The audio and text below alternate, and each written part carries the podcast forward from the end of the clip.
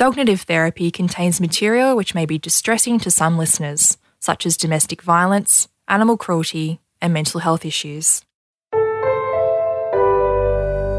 Podcast One production. Roxanne was just a teenager when she first started living on the streets. She'd started using drugs, and soon she wasn't able to function. Then one day she made a mistake that she would regret for the rest of her life. How did you lose your hand? Um, I I overdosed and um, my hand was touching a heater for eight and a half hours.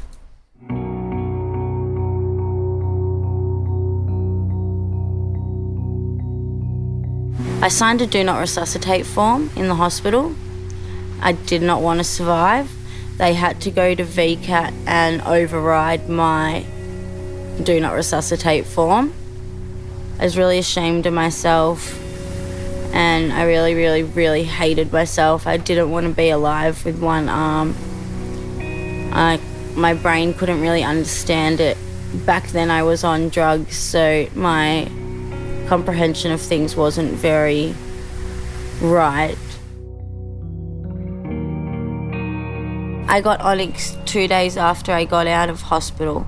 So the second day that I was out of hospital, we went down to Bendigo and got her. I couldn't even go into a shop and order food. I couldn't go to the supermarket. I couldn't do anything. But then the second Onyx was old enough to start coming with me. I was a lot better. According to Roxanne, Onyx saved her life. While they were living on the streets, Roxanne looked after Onyx, and Onyx looked after her. And the loyalty between the two of them became stronger and stronger, even if Roxanne isn't able to give her everything she would like. I mean, some people probably have a lot more money and they could buy more toys and better beds and but if it comes down to me getting new clothes or Onyx getting something new, Onyx gets something new. I go to the op shop for everything. Onyx comes first. And when I asked Roxanne what she'd be without Onyx, Without her, I probably wouldn't get up. Like, there were a lot of times where I wouldn't have gotten out of bed, but she needs to go to the toilet and she needs to eat and she needs a walk. So it's more important than me staying in bed. I think we all think that dogs can understand everything that we say, but they probably can't understand everything. If she knew everything that you were saying and you wanted to tell her something really important, what would that be?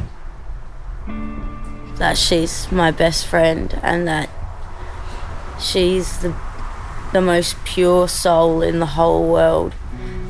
I don't know how to say it. She's so special to me. So special to me. She is the world. She's my world.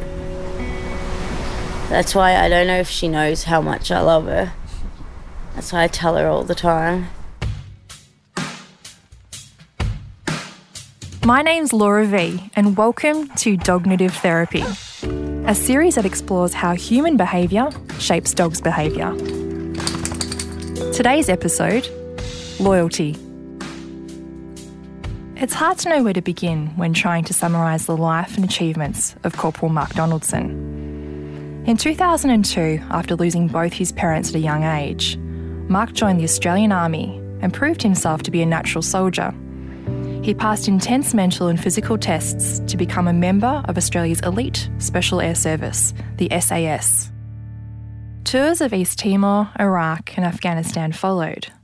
Then on September 2, 2008, in a valley in eastern Afghanistan, he and his squad of 35 were ambushed by Taliban forces. It was here that Mark made a snap decision that would alter the course of his life forever. During the attack, one of Mark's squad members was left behind. While the bullets rained down on them, Mark made the choice to run back to his team member, picked him up, and carried him back to the vehicle while taking enemy fire. Eventually, the surviving members of his group managed to drive out of the canyon and were helicoptered to safety. Mark was later awarded the Victoria Cross Award for gallantry from the Australian Government, the ultimate symbol of heroism. Mark still has a bullet in his left hamstring to remind him of what he's been through. But this isn't the story of Mark. It's a different story. It's a story of his dog, Devil. Devil was my special operations military working dog. Uh, so he was uh, a Belgian Malinois. He's an awesome little little buddy. Um, he was one of these dogs that, that at the time during our program we had the luxury of just picking and choosing the quality animals or the quality dogs that, that we came across. So whether it was through a military system or through the civilian system, um, we would we would choose dogs with potential, and then if they passed our selection process as as the humans do, to get into a special forces unit like that, that uh, and then we would take them on for further training. And and he was one of those dogs uh, that I I'd started the the handling process over there, and and you know it was a, it was uh, one of those specialties that was kind of new um, in a way uh, within within the within the Special Air Service Regiment.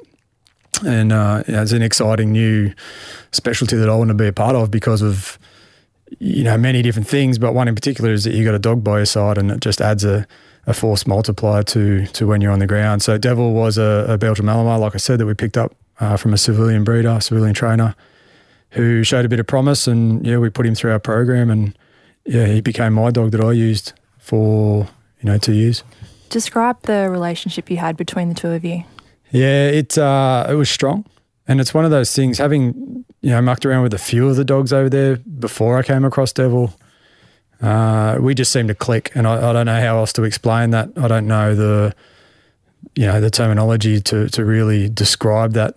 Uh, you know, certainly for the listeners out there, but it's just one of those things. You come across the dog, the, we did, we just seem to gel. We seem to click. We seem to understand each other.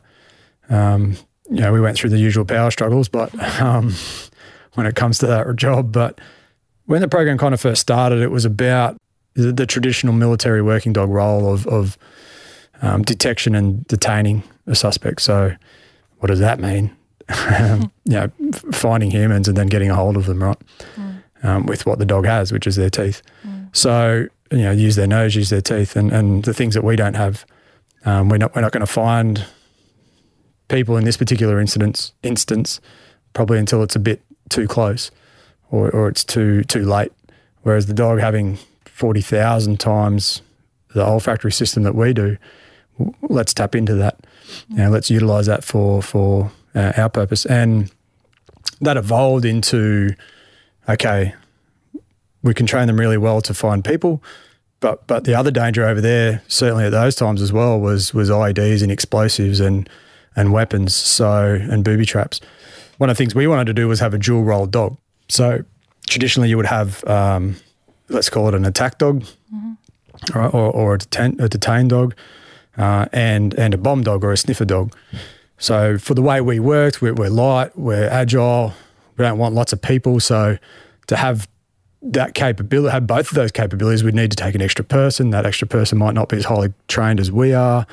And then you got two dogs, you're taking up extra room on a helicopter. You, know, you can sort of see where it goes into. Mm-hmm. So we said, well, why don't we just combine the two together? Um, and and a lot of people were telling us, you know, it's not going to be possible. You're going to get less of both capabilities because you know the dogs aren't smart enough to do this. And and we sort of said, well, sure, okay, but but in, who in Australia has done it? You know, and and this is this is what we need. So we, we really, um, without sort of blowing our own trumpet, we really broke new ground, in particular for to a degree, for for Australian military. Uh, and and coming back to Devil for me, you know, he had that ability to once he understood what what he had to do was to switch between the two. So if I needed him to, you know, primarily try and find people, he could do that, and then in the next very next room or the next second, I could give him a different command, and he could then go and look for explosives weapons, uh, whatever we trained him to, to sniff out, narcotics if it was, you know, along those lines. So all of a sudden we've got this amazing capability where, you know, I'm not a burden to the patrol because I understand the tactics. The dog brings double the amount of skill that, that other dogs bring. Um, you know, and, and it's an intimate part of a patrol or a team, and you know, it's such a force multiplier for our guys. Was there a time when you believe Devil saved your life? Yeah, a couple of times. Um, so, one particular time, we'd conducted this mission that ended up being a 13 hour fight. And uh, it, it, turned into about 12 of us, myself uh, with Devil and another operator with his uh, working dog as well. So really there was only, you know, I mean, you could argue 12 two-leggeds and one, two, two four-leggeds, but um, we had to clear this sort of 50 compound village, which is, is really concentrated and it's quite large for that amount of people. Uh, and, and these, the enemy had um, bedded down. They'd been told to, to take as many with us as they could. Um, and best of luck, you know. So they were, they were in a uh, live or die situation. They had no escape because we'd cut off their escape route. Uh, so it was just about us then going through and finding finding where they were and you know whether they gave up or whether they they wanted to fight to the death. And majority of the time they fought to the death.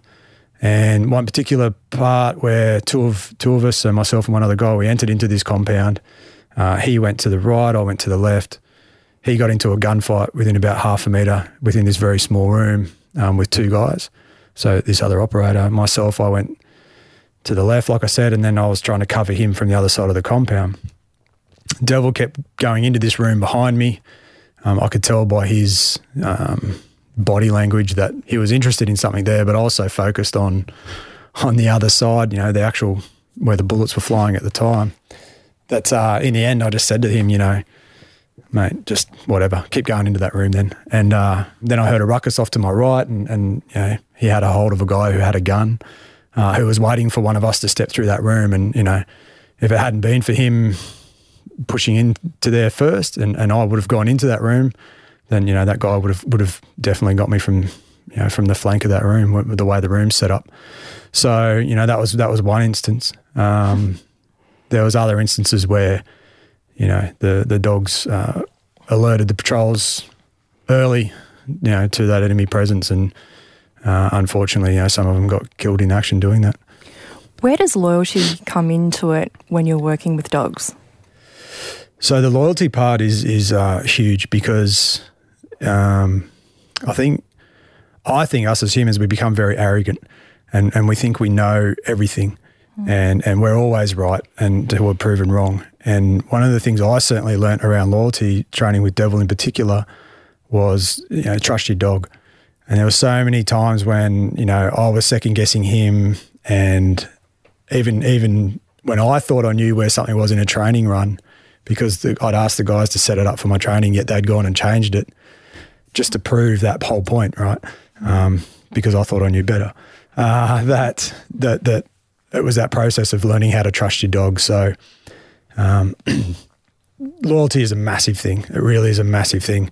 And it goes both ways, right? The dog has to trust you as well, that you're sending it in for the right reasons and that that, that you're not just burning it out. Um, the dog doesn't know that, but really, but you know, there comes an element of um, loyalty and trust there because if you send it 20 times and it gets no result, you know, mm. how how well have you trained together as a team that on that 21st time he's still going to go and do that?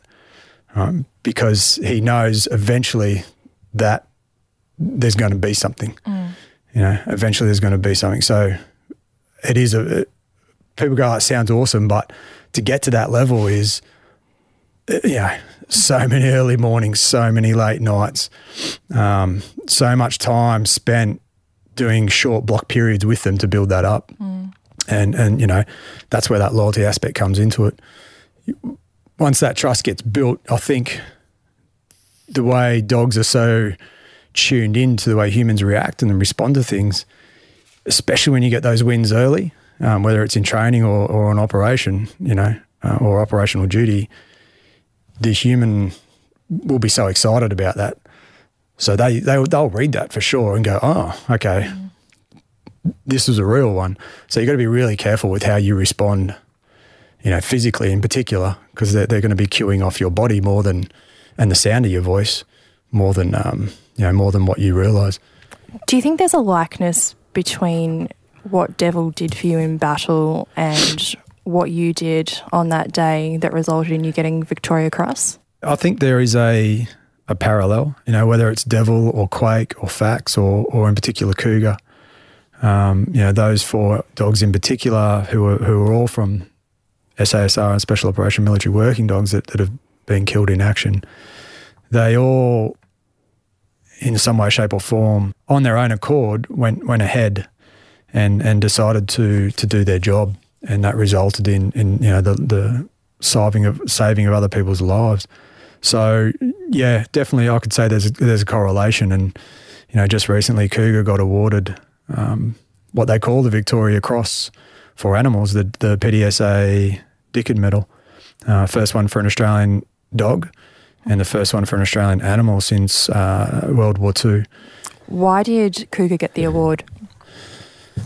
Yeah, so um, I'm telling this secondhand because Kuga was uh, one of the Special Operations Military Working Dogs that was uh, with another handler at the time, uh, and I, I, can't name his name, um, but they had helicoptered into a valley uh, and were, were making their way through what we call the green belt. So that's a very vegetated area, heavy with with um, you know, high corn, grass, trees, very thick. It's not not completely jungle like, but it's really really quite thick and, and close. And it's not what people necessarily picture when you say the word Afghanistan. You know, they, they think rugged mountains and, and desolation and desert. Um, but where the people live is very, very rich in soil and very rich in, in the green. So they'd helicoptered into this um, position, uh, and he was attached to a team, the lead team, that were that were going to push up this valley towards this target compound. Um, you know, they were, they were know, maybe a k or two away from this compound, and they were making their way up uh, up this area, and they had a river on their flank. And as they were making their way up, they had the the dog out front. They had Kuga out out in front, who was on alert for that human presence. And he alerted down towards the river, made his way down to the river, uh, and and started to swim across the river on his own accord. Uh, as he was making his way across the river, he was engaged. So he was out in front of the patrol at this stage, out in front of the people. Um, the the Australians, and he was engaged in the river and, and got hit um, as he was crossing the river, and because the handler had moved into position to be able to see where he was.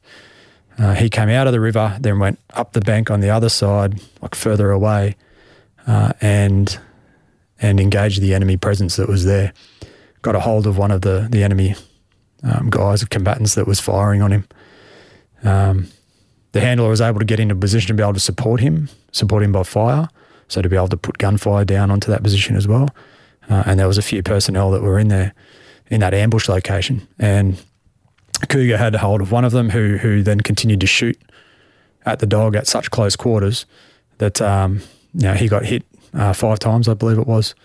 So you know, through his chest was probably the worst one and shattered his shoulder. Um, this caused him to to release, and he and he came back down the river, and, and the handler was calling him back. Uh, he then swam back across the river with a broken shoulder, uh, having been shot five times, uh, and back to the handler, who then they moved him into a um, uh, an area where the helicopter could come in. Started to keep him alive. Started to work on him and try and keep him alive. Um, but what it had done had had stopped the Australians moving forward because you now take that situation and don't have a dog there. The Australians would have walked forward and and they would have been ambushed from that flank position and potentially, you know, high potential of loss of life um, because of the nature of how wide the river was and how close they were to that position. So, because of Kuga, you know, doing the actions that he did, it, it ultimately saved the lives of those Australians. Um, Kuga, unfortunately, was wounded pretty bad. Uh, one of the one of the bullets having shattered his shoulder because he was shot through the chest, the toe, uh, through his ear, and through his cheek, um, and some shrapnel from from one of those rounds uh, ended up in his spine, down further down his back as well, quite close to his to his spinal column. So he got evacuated. Um, he was then um, kept alive, transported to Germany, which is what they do with the two-legged soldiers as well. Uh, when they're in a very very serious condition, they used to transport them to the to the medical facilities in Germany. Uh, he stayed there for a few months until he was stable enough to be taken back to Australia. Um, and and there was an, there was actually another dog in that rotation that was shot as well that, that lost a leg. Um, so they had to amputate his leg. So, but just a just a sidebar. But um, he was also flown to Germany. So it was it was they they flew a whole C seventeen to take these two dogs into Germany, but um, they flew the dog back to Australia, and then Kuga made it maybe six months back in Australia, but had a few complications from those from those wounds, and, and unfortunately died back in Australia. Um, you know, inconclusive, but they believe it was it was generally from from the um, from being wounded in action. What an extraordinary dog, an incredible story. And there's so many things that are striking about that dog in action. And one thing for me as a dog behaviourist, you know, people struggle to get their dog to come back on the lead at an off-lead dog park. But um, Kuga, after being shot five times, swam back through a river back to his handler. It's extraordinary. How do you think his handler developed that relationship and trust with him? Yeah, a lot of time and effort, you know, just yeah. a lot of time with the dog and and a lot of trust and loyalty. And the way one of the ways we used to the best ways we used to do that was not just through training scenarios or training, let's take that one particular behavior we want, which is them to come back when called mm. um, or when asked to. That's something you can practice and practice and practice, right? But when you want it to happen is when there's absolute distraction, as you would know, happening or going on. So for us, one of the most important things was to socialise these dogs with the rest of the with the rest of the team, the rest of the troop. So one one of the ways we used to describe it was there's there's the the animals or the dog's dad, which was the handler, right? And then he had a bunch of uncles as well, and that was the rest of the team. So it wasn't a a one on one relationship. You know that dog, you know, knew that there was other members of his pack, mm. right? and they had a pecking order as well. So he needed to be social in and amongst that crowd. So one of the best ways to do that is to have the dog with you all the time. So the dog would be hanging out in the lines, the dog would come to orders, the dog would come and do normal day to day mundane things, and it gets to know that okay, when it comes out of the pen, this is in training back at, back in Australia. Like it is to work, and, and it's to to do the things you ask it to do all the time. But sometimes you're just hanging out. You know, you might just be sitting around in an office. You might just be be be you know just doing normal things down in the gym or you know getting some orders or, or just working some emails or something, and the dog's just there with you. And there's a lot of time there where you get time to practice that distraction, you know, and those behaviors around, hey, listen to what I'm saying. Don't worry about one of the guys that's trying to give you a pat because he misses his dog at home. Um, you know, there's, mm. and so I think a lot of that loyalty and a lot of that bond is built, you know, during that environmental exposure period, more so than than just the training scenarios for that specific behavior that we're after. I'm Laura V, and you're listening to Dognitive Therapy. If you enjoy this series, give it a review and rating on Apple Podcasts or wherever you get your podcasts. And don't forget to subscribe to this show for free. You mentioned that spending a lot of time with your dog helps to develop that loyalty with your best mate. And I think for people listening at home, they have nine to five jobs and they have things on and they perhaps don't realize that they can't spend 24 hours a day with the dog how how can people at home build that loyalty and trust with their dog if they don't have all that time to, to invest into it? Yeah, I think um, it. Look, I experience that now as well.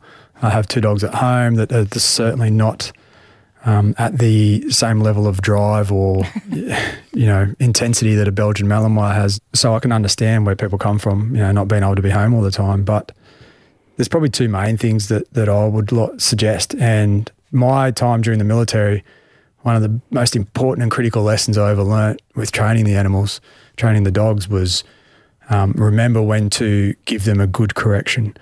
And what I mean by that is we're, we're very, it's very easy for humans to criticize the animal's behavior. And we always pick out it mm. when it, when it doesn't do things right, you know, if it doesn't see it or if it, you know, doesn't come when you could tell it or it doesn't do what you say and and for me, a lot of that comes down to two things: you either haven't trained it, right? Really, you haven't, or, or you, you're always telling it what it's doing wrong. And we always forget to, to give it a good old attaboy or a, a good boy tickle behind the ear. And and they love that, mm. right? That's what they they love that. And now some dogs just live for a pat.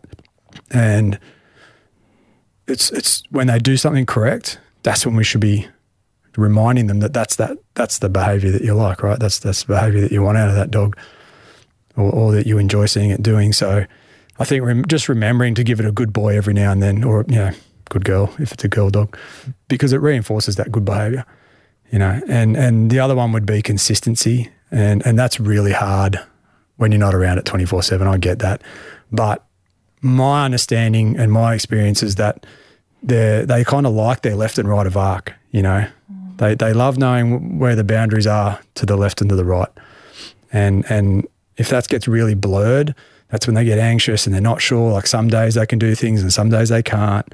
So if you're consistent with what it can and can't do, I think a dog generally then um, is is a happier dog. Uh, it's more understanding of what this relationship is about, you know. And, and you know, if it pushes the boundaries, it, it, understands that you know it gets told it's not allowed to do that, uh, and there's a consequence. But in in the same token, it's it's you being consistent as the human. You know, if the dog doesn't do what you're, you're asking it to do, then it's not the dog's fault. You know, um, mm. we had a saying: always look to the instructor. Right. So if the animal's not doing something in particular, what's the instructor done? Because because you know that's the one that's taught it, and therefore what input was into that dog is is the behaviour you're going to get. What you put into it is what you're going to get out of it. And and I think that's what really comes down for those those tips and tricks. And remember to tell it when it's done something good, and and just be consistent with your actions and your your rules. In my work, Mark, I'm a firm believer that dog training is not really about dogs, it's about people. And I often meet people who aren't consistent and aren't giving the dog what they need. And of course, therefore, the dog can't meet their needs either. So bad training, bad dog sort of, I suppose, relationship. Have you seen that in your line of work in the military? Yeah, I think there's less of it in the military, yet I have I have seen that if you're a, you're a crappy person, you know, whether it's in the military or out, doesn't really matter. They exist in there as well, but they're going to get a crappy dog. and if they're they're negative and they're always um, correcting the animal or they're always aggressive at the animal, generally you'll get an animal that's fearful. So it only does its job out of fear, which you know is not good, as we know. Um, or you just get this super aggressive animal, and, and that's just unruly and un, un, uncontrollable. And I don't, I'm not going to say there's not bad dogs out there because there certainly is, but I think there's, it's it's multiplied and, and exponentially passed on to the animal. You know, a lot of the time, if it's an aggressive dog or what kind of breed should a person get? Well, I think they need to look at themselves. Like, don't worry about the dog breed. Mm. Right? Look at themselves and go, what kind of person am I? What kind of you know, family do I have? What kind of day job do I have? What kind of nighttime work routine do I have? and what kind of dog is going to fit in with that? You know, am I going to get upset if this dog craps on the floor? Am I going to get really aggressive? Am I going to be because I've got a super clean house and and I never want anything to be ruined? Well, maybe a puppy's not for you. Mm. You know, maybe maybe having to go through that process is not for them. Do you reckon the behaviour of our dogs, whether it's good or bad, helps us understand more about who we are as a person? I think if we're honest with ourselves, yes. Hmm. So um, there's always this thing around, oh, yeah, dogs, it's been proven that, that, that, dogs make you more relaxed. I've seen a lot of people that are not relaxed around their dogs. Mm. Yeah, the dog actually makes them more anxious because it's, it's, it's doing things that they don't want it to do. But if I speak generally, I would, I would say, yeah, definitely, you know, um, helping us relax is one of those biggest things. If you can, if you can allow yourself that, right? So for example, if I go out the back and I just want to sit down – and give the dog a pat and, and just take a nice couple of deep breaths and, and give it a scratch. And you see the look on that dog's face and you give him a tickle behind the ear and he rolls onto his back and he wants a belly rub. Like, you know, that for me is such a huge thing. And my time in the military, when when we had the dogs around us and we, just, you know, they were just everyday stuff and they were around with us, we used to see that a lot, you know. Um, if we brought the dogs into the lines or where the other guys were, even if we are out in the field on an operation and, and, and there was a bit of downtime between, you know, we'd finish what we had to do and the helicopters were coming to pick us up and it's, it's, it's, it's not always on edge, right? That um, guys had actually come from, a, from, from across the field or from a different part of the battlefield to come and see me, Devil mm. or my dog um, and just give him a scratch and sit down and have a chat. They'd, they'd pat him you know, and I'd allow that sometimes, you know, as long as he wasn't working, um, for not too long though. But you know, for, for because them, they they'd start to open up and they go, ah, oh, it reminds me of my dog back home, mm. and they tell you about their dog back home, and you know, they might open up into other things. But it's got to this point where you come into the room with the dog and people be like, "Hey, Devil, how are you, mate? Hey, or hey, Quake, or hey, you know, Fax, whatever the dog was," and uh, and you'd be standing there going, "Hey, hey, fellas, I'm I'm here as well, right?" Um, you know, there's there's two there's two to this team, but but I think that part of it is is what people you know that's what that's the part that relaxes them. That's what they can get out of it is that connection. You know, that connection to that animal, um, and it just just I think it can just make people just chill out a bit. You know, not be so uptight and aggressive and outraged in this, especially in this day and age. What have you learnt from the dogs that you've worked with? Uh, more than anything, trust your dog. Mm-hmm. You know, but but I, what I've really learned is is uh, you know love. Um, as a bit mushy as it sounds, it is it is just that love for another being, you know, and in this case, it's a dog. And uh, I've seen hardened, grown men, you know, break down over dogs, and I've I've seen them not react like that to their mates being killed. I've seen them not rea- react like that to their to the way that their families, you know, um, respond when we bring them home in a coffin. Yet, when their dog dies, they're they're in tears and they're heartbroken. And for me, I think one of the things I've certainly learned is that a dog's love is unconditional. You know, I've learned that through that process. For us as soldiers, um, for us as as you know operators, it's conditional. We understand the conditions we understand what can happen. Um, for us, the dog is unconditional, and I don't mean it unconditionally doesn't necessarily understand, but its its loyalty to you is unconditional. It's not going to decide just to do its own thing. No, it will be with you no matter what if it had the opportunity, and and that's certainly one of the biggest things I've learned is is you know the love they have for us and and what we can learn from that. Um, and one of the things we used to say, if in doubt, be more dog. Mm-hmm. So, you know, if, if you're ever worried about your friendship, you know, what would a dog do? Um, and, and then, you know, there's some of the things I've certainly learnt. If you could talk to Devil or even Kuga now, what would you say to them? Uh, I don't know. I'd, I'd, probably just give him a pat, you know, certainly Devil, um, behind the ear and, and just give him a good old attaboy. You know, well done, mate. You did your job and and that's probably about all I'd be able to manage to say before I uh, teared up, to be honest. But um, if anything, I'd just go for a walk with him and spend some time, have a little wrestle, have a little play, and uh, and just say thank you, because you know even even Devil's situation. Um, you know, the firefight that he he was killed in action in was was extremely close. It was like about ten meters apart from the enemy, um, and and the guys had, had already taken an injury or already taken a casualty who ultimately ended up in, in being a, um, an Australian soldier that was killed in action. But um, they couldn't find where this one guy in particular was, and it was Devil who, who went and found him and dragged him out from behind the tree. Uh, unfortunately, he was shot at close range as well, like Kuga was, but um, ultimately Devil died during that engagement, unfortunately, because he was shot through the neck and it, and it severed his spine. But um, his actions made the other soldiers in that close proximity aware of where that enemy combatant was, and they were able to deal with it. Um, so you know, because of that, I would I would just say thank you to him, and that's about I think all I could manage, to be honest. Corporal Mark Donaldson, thank you so much for your time. Pleasure. I appreciate the opportunity and the time, and thank you very much. When she was a baby, I would always say, I love you before we go to bed. so now when I say it, she gets all excited because she used to get belly scratches and pats. And I'd say it Onyx, I love you. I love you. I love you. I love you.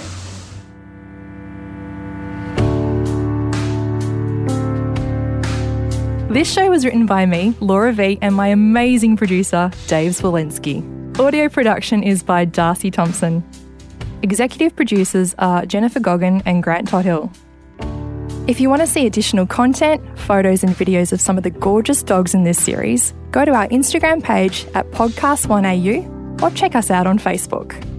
Dognitive Therapy is a Podcast One production, recorded in the Podcast One studios, Melbourne.